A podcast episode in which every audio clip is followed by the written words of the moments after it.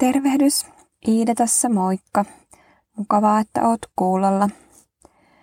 Mulle nousi tänään mieleen erään kristityn toimistosihteerin seinällä ollut lause, jossa sanotaan näin, että yhtenä päivänä minun täytyy kuolla, mutta muina päivinä saan elää.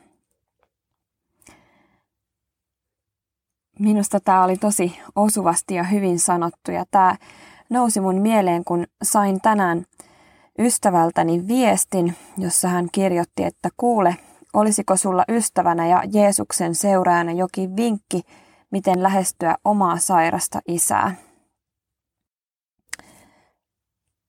Minulle nousi mieleen tällaiset sanat ja kirjoitin hänelle, että että olisi varmasti hyvä kysyä, että, että onko, onko sulla isä joku asia, mikä sun mieltä painaa tai mitä sinä isä ajattelet kuolemasta.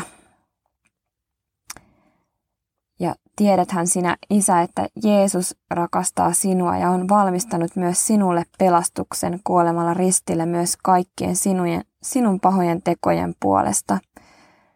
Ja vieläkään ei ole liian myöhäistä pyytää Jeesusta sinun Herraksi ja pelastajaksi. Ei Jeesuksen veressäkään, vieressäkään ollut ryöväri ristinpuulla ollut ehtinyt elämässään uskomaan Jeesukseen, vaan tekemään kaikkea muuta sekä pahaa. Mutta samalla tavoin myös sinä voit saada ryövärin armon ja pyytää nyt syntejäsi anteeksi. Jeesus tahtoo antaa sinulle kaikki anteeksi tässä ja nyt.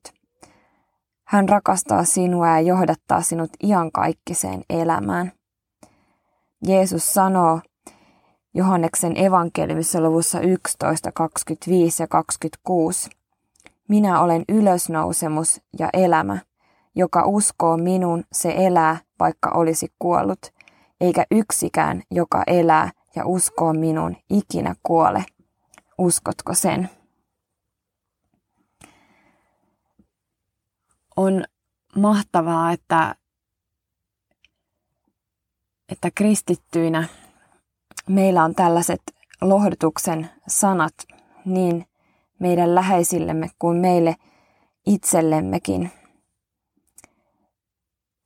Yhtenä päivänä meidän pitää kuolla, mutta muina päivinä saamme elää.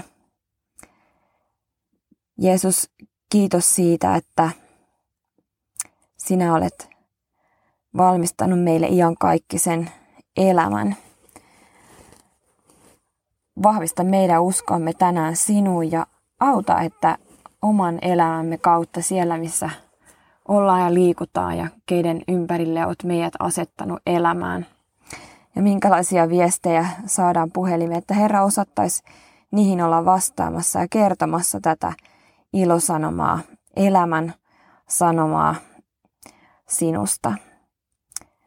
Tule ja siunaa jokaisen meidän päivä tänään. Aamen.